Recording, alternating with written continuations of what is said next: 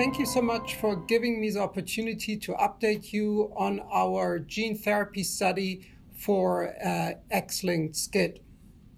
Before I start, I want to highlight that it's an effort which involves multiple groups, including uh, at UCSF, which is um, spearheaded by Mort Cohen and Jennifer Puck, and uh, then at our institution, uh, in particular, Evelina Mamchach.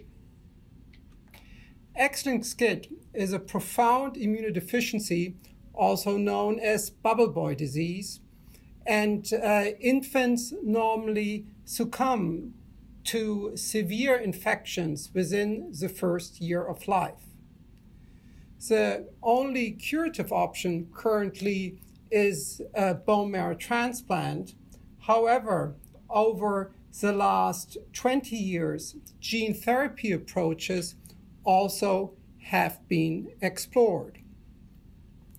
In particular, uh, retroviral vectors have been used, and while they were successful to correct part of the immunodeficiency, also side effects were noted in the form of leukemias in subset of treated patients.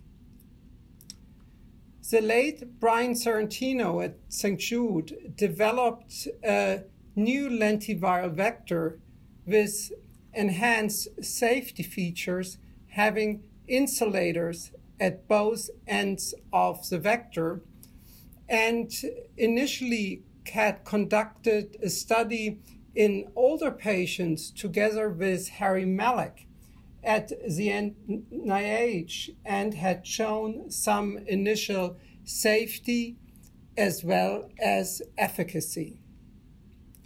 This then led to the current study in which newly diagnosed patients with X-SCIDs are treated. We take marrow from these patients. In the laboratory, the stem cells are then genetically modified with a lentiviral vector, and then patients receive low dose chemotherapy before the genetically modified stem cells are infused into the patient. Up to now, we have infused 16 patients on this protocol. Their age varied between two months to 14 months, and the majority of patients had medical problems which were in line with the underlying diagnosis of X-linked SCID. We were successful in generating cell products for all these patients, and the mean vector copy number of the infused product ranged between 0.16 to 1.74 copies per cell. As mentioned, the patient received low dose busulfan, which was overall very well tolerated, and we only observed very mild side effect in three of the 16 patients. Importantly, none of the patients required any blood product transfusion, although we observed a transient decline of neutrophils as well as their platelet count. So then we wanted to ask three main questions. Do patients develop functional T cells and B cells? Is our gene therapy approach durable and safe? And do patients benefit from it? First, we looked at the development of normal T cells. And as you can see here, all patients developed high levels of T cells except patient number one and they not only developed normal T cells, but if you look closely, they also developed so called naive T cells, which is very important uh, for a normal functional immune system. patient also developed T cells that had left the thymus. Again, that is very important to make functional T cells. And reassuringly, these T cells now responded to PHA, uh, showing unequivocally that we've generated functional T cells within these patients. If you look at uh, B cells, we use the production of antibodies, which B cells normally do as a surrogate marker. And as you can see, the patient's B cells started to produce IgA or IgM within a year after gene therapy.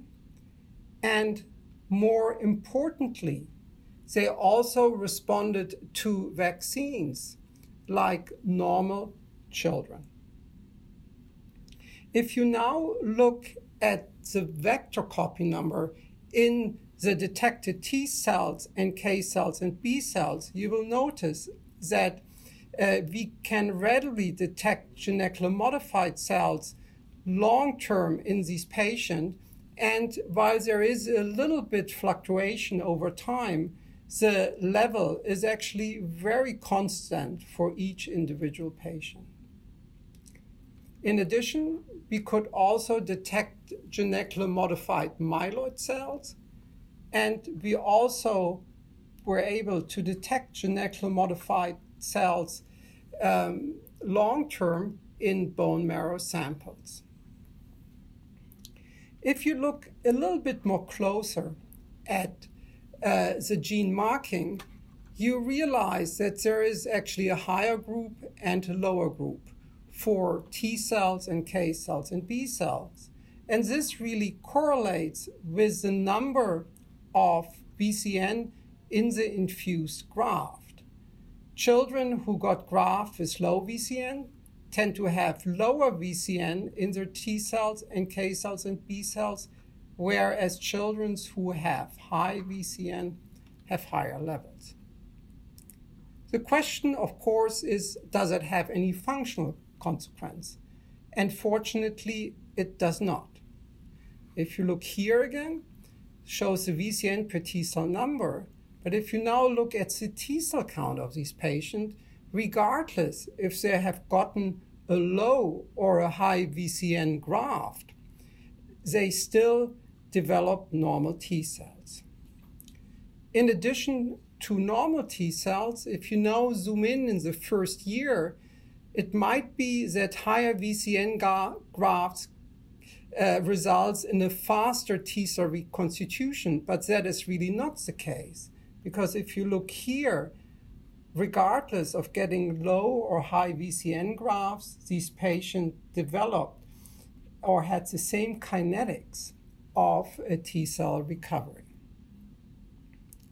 If you now look a little bit closer within the genome where our lentivirus integrated, we found a very consistent pattern. And just to orient you, normally the genome is presented in a circle where you have here the X chromosome, the Y chromosome, and then it goes from 1 all the way around to 22 and you observe these peaks, which are very consistent across NK cells, myeloid B and T cells. And if you do a correlative analysis of all the integration sites, you will notice that the integration sites overlap between all these lineages, indicating that with our gene therapy approach, we in the end genetically modified very, early hematopoietic progenitor or hematopoietic stem cells. In regards to safety, I just want to highlight one feature.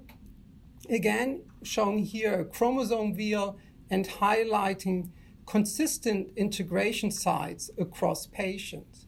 So we use this data now and looked in the literature at other studies. And reassuringly, we find the same integration pattern as reported by others. Here's chromosome 3, here's chromosome 3, Here's chromosome 11.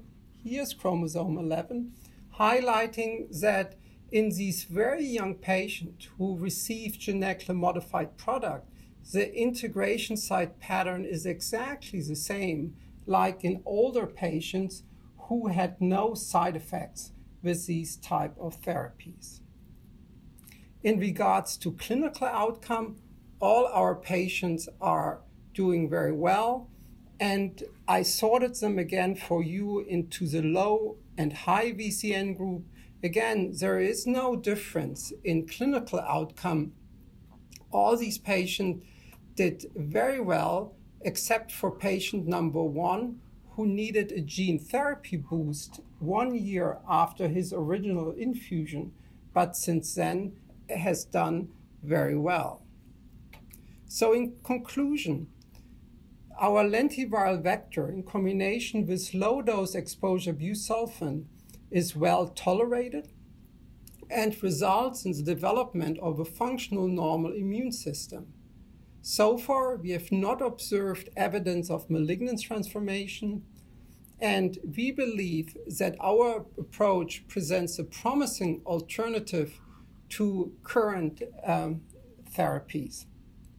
And of course, our study is ongoing to determine long term safety as well as sustained efficacy.